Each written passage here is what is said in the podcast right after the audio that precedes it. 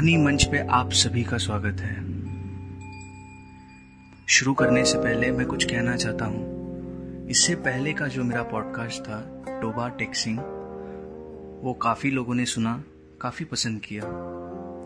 सिर्फ़ इंडिया में नहीं तो ओमान और अमेरिका में भी काफ़ी लोगों ने सुना। उन सभी लोगों का, जिन्होंने मेरा पॉडकास्ट सुना है, उन सभी लोगों का मैं शुक्रिया अदा करता हूँ। और आपसे मेरी गुजारिश है अगर आपको मेरा पॉडकास्ट यदि पसंद आए या ना आए तो मुझे कमेंट के थ्रू या मैसेज के थ्रू आप बता सकते हैं। मेरा इंस्टाग्राम हैंडल है ज़िंदा अंडर स्कोर दिल अंडर स्कोर और मेरा ईमेल आईडी है Gaurang dot F G five at the rate G mail dot com हर उस कमेंट या रिव्यू को बहुत इज़्ज़त से समझा जाएगा। और अगर आप में से कोई राइटर या पोएट हो, अगर आपको आपकी कहानी या आपकी कविता कहानी मंच पे अगर पेश करनी हो तो आप मुझे ईमेल कर सकते हैं। मैं वो कहानी या कविता मेरे आवाज़ के थ्रू वहाँ पे पेश करूँगा कहानी मंच पे। बहुत मज़ा आएगा अगर आप मुझे आपकी कहानी या आपकी कविता भेजें और मैं मेरे आवाज़ के थ्रू उसे पेश कर पाऊँ। तो आज की कहानी है, वो लड़की। लेखक हैं सादत हसन मंटो। तो चलिए शुरू करते हैं। वो लड़की।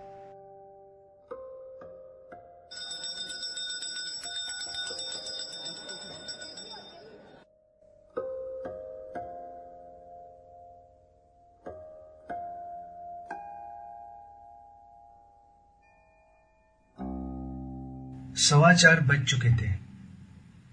लेकिन धूप में वही तमाजत थी, वही तेज़ी थी, जो दोपहर को बारह बजे के करीब थी।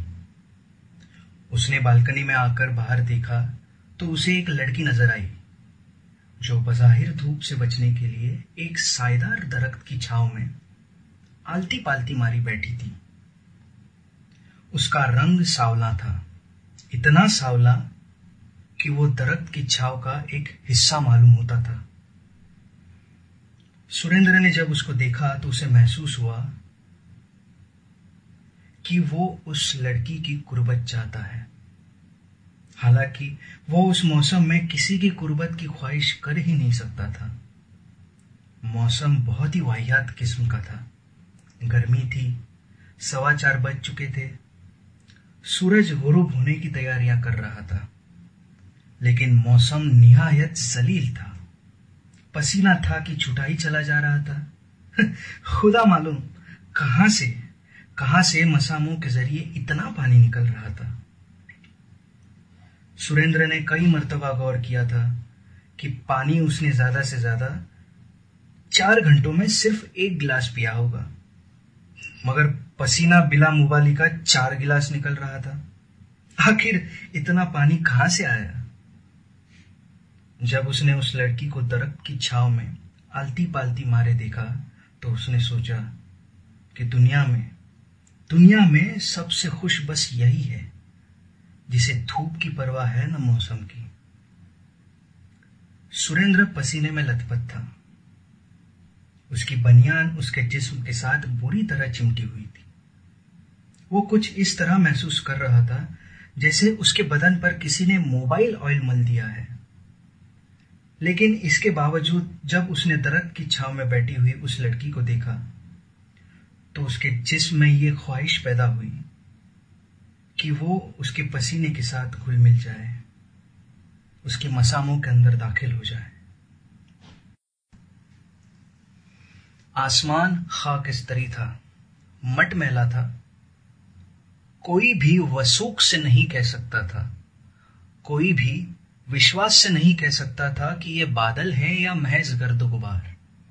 बहरहाल, इस गर्दो गुबार या बादलों के बावजूद धूप की झलक मौजूद थी और वो लड़की बड़े इत्मीनान से पीपल की छाव में बैठी सुस्ता रही थी। सुरेंद्र ने अब की गौर से उसकी तरफ़ देखा। उसका रंग गहरा सावला था, मगर नश्क बहुत तीखे थे।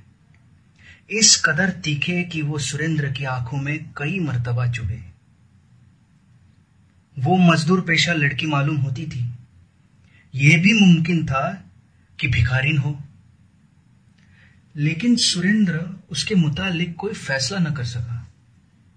असल में वो ये फैसला कर रहा था कि उसे उस लड़की को इशारा करना चाहिए या नहीं। घर में वो बिल्कुल अकेला था। उसकी बहन मरी में थी, माँ भी बहन के साथ ही थी। बाप मर चुका था, एक भाई था। उससे छोटा, वो बोर्डिंग में रहता था। सुरेंद्र की उम्र सत्ताईस अट्ठाईस साल के करीब होगी। इससे कबल, यानी इससे पहले, वो अपनी दो अधेड़ उम्र की नौकरानियों से दो तीन मरतबा सिलसिला लड़ा चुका था। मालूम नहीं क्यों। लेकिन मौसम की खराबी के बावजूद सुरेंद्र के दिल में यह ख्वाहिश पैदा हो रही थी कि वो पीपल की छाव में बैठी हुई उस लड़की के पास जाए या उसे ऊपर से ही इशारा करे कि वो उसके पास आ जाए और दोनों एक दूसरे के पसीने में गोते लगाएँ और किसी नामालूम जजीरे में पहुँच जाए, यानी टापू पे पहुँच जाए। सुरेंद्र ने बालकनी के कटहरे के पास खड़े होकर ज़ोर से खंखारा। मगर लड़की मुतवजे न हुई। सुरेंद्र ने जब कई मर्तबा ऐसा किया और कोई नतीजा बरामद न हुआ तो उसने आवाज़ दी। अरे भाई इधर देखो।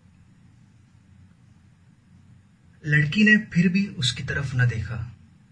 वो अपनी पिंडलियाँ खुजा रही थी। सुरेंद्र को बहुत उलझन हुई। अगर लड़की के बजाय कोई कुत्ता होता तो वो यकीन उसकी आवाज़ सुनकर उसकी तरफ़ देखता। अगर उसे उसकी आवाज़ पसंद न होती तो भोंकता। मगर उस लड़की ने जैसे उसकी आवाज़ सुनी ही नहीं थी, और अगर सुनी थी तो अनसुनी कर दी थी। सुरेंद्र दिल ही दिल में बहुत खफीफ हो रहा था। उसने बुलंद आवाज़ में लड़की को पुकारा, ए लड़की! लड़की ने फिर भी उसकी तरफ़ न देखा। झुंझला कर उसने अपना मलमल का कुर्ता पहना और नीचे उतर आया। सुरेंद्र ने उसे पूछा, तुम यहाँ क्या कर रही हो? लड़की ने जवाब दिया, बैठी हूँ। क्यों बैठी हो? लड़की उठ खड़ी हुई, लो, अब खड़ी हो गई हूँ। सुरेंद्र बौखला गया, इससे क्या होता है? सवाल तो यह है कि तुम इतनी देर से यहाँ बैठी क्या कर रही थी? लड़की का चेहरा और ज़्यादा सावला हो गया। तुम चाहते क्या हो? सुरेंद्र ने थोड़ी देर अपने दिल को टटोला। मैं क्या चाहता हूँ? मैं कुछ नहीं चाहता। मैं घर में अकेला हूँ। अगर तुम मेरे साथ चलो तो बड़ी मेहरबानी होगी। लड़की के गहरे सावले होठों पर अजीबोगरीब किस्म की मुस्कुराहट नमदार हुई। मेहरबानी काहे की? चलो, और दोनों चल दिए। जब वो ऊपर पहुँचे तो लड़की सोफे के बजाय फर्श पर बैठ गई और अपनी पिंडली खुजाने लगी। सुरेंद्र उसके पास खड़ा सोचता रहा कि अब उसे क्या करना चाहिए? उसने गौर से देखा। वो खूबसूरत नहीं थी। लेकिन उसमें वे तमाम कौसे और वे तमाम खतूत मौजूद थे जो एक जवान लड़की में होते हैं। उसके कपड़े मैले थे और उसका मज़बूत जिस्म मैले कपड़ों से बाहर झाँक रहा था। सुरेंद्र ने कहा, वहाँ क्यों बैठी हो? इधर सोफे पे बैठ जाओ। लड़की ने जवाब में सिर्फ़ इस कदर कहा, नहीं। सुरेंद्र उसके पास फर्श पर बैठ गया। तुम्हारी मर्ज़ी। अच्छा आप बताओ कि तुम कौन हो? और दरख्त के नीचे तुम इतनी देर से क्यों बैठी थी? मैं कौन हूँ? और दरख्त के नीचे मैं क्यों बैठी थी? इससे तुम्हें कोई मतलब नहीं। लड़की ने यह कहकर अपनी शलवार का पांचा नीचे कर लिया और पिंडली खुजाना बंद कर दी। सुरेंद्र उस वक्त उस लड़की की जवानी के मुतालिक सोच रहा था। वो उसका और उन दो अधेड़ उम्र की नौकरानियों का मुकाबला कर रहा था, जिनसे उसका दो तीन मरतबा सिलसिला हो चुका था। वो महसूस कर रहा था कि वो नौकरानियाँ उस लड़की के मुकाबले में ढीली ढीली थी।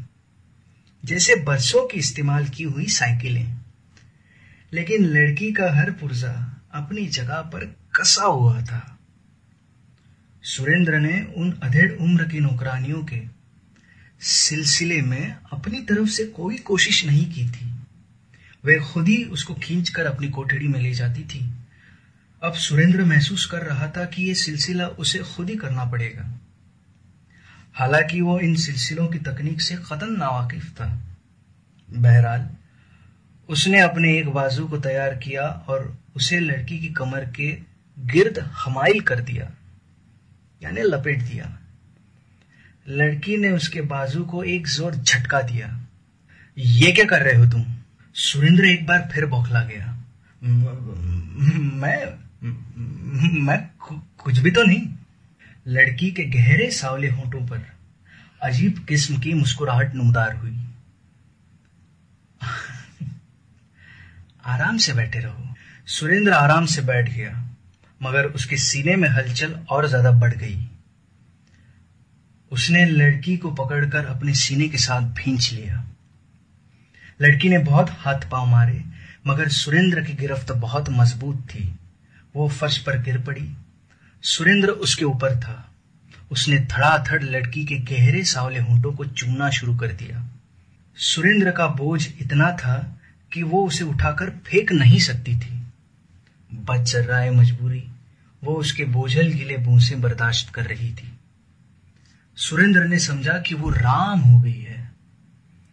उसने माजे दराजस्ती शुरू कर दी। उसने लड़की की कमीज के अंदर हाथ डाला। लड़की खामोश रही। उसने हाथ पाँव चलाना बंद कर दिए थे। ऐसा मालूम होता था कि उसने मुदाफहत को अब फिजूल समझ लिया है। यानी हमले से बचाव करना अब फिजूल समझ लिया है। सुरेंद्र को अब यकीन हो गया था कि मैदान उसी के हाथ रहेगा। उसने दराजस्ती यानी ज़बरदस्ती छोड़ दी और लड़की से कहा, आओ, पलंग पर लेटते हैं। लड़की उठी दो कदम चलकर पलंग पर लेट गई। सुरेंद्र भी लेट गया। पलंग के साथ ही तिपाई पर एक तश्तरी में चंद माल्टे और एक तेज छुरी पड़ी थी। लड़की ने एक माल्टा उठाया और सुरेंद्र से पूछा, मैं खा लू? हाँ हाँ एक नहीं, सब खा लू। सुरेंद्र ने छुरी उठाई और माल्टा छीनने लगा, मगर लड़की ने उससे दोनों चीज़ें छीन ली और कहा मैं खुद छीन लूँगी। उसने बड़ी नफासत से माल्टा छीला। छिलके उतारे फांकों पर से सफ़ेद सफ़ेद झिली हटाई। फांके अलग अलग की। एक फांक सुरेंद्र को दी दूसरी अपने मुँह में डाली और मज़ा लेते हुए पूछा हम्म, तुम्हारे पास पिस्तौल है? हाँ लेकिन तुम क्यों पूछती हो? लड़की के गहरे सावले होंठों पर वही अजीबोगरीब मुस्कुराहट नमदार हुई। ऐसे ही पूछा था तुम जानते हो ना कि आजकल हिंदू मुसलमान फसाद हो रहे हैं?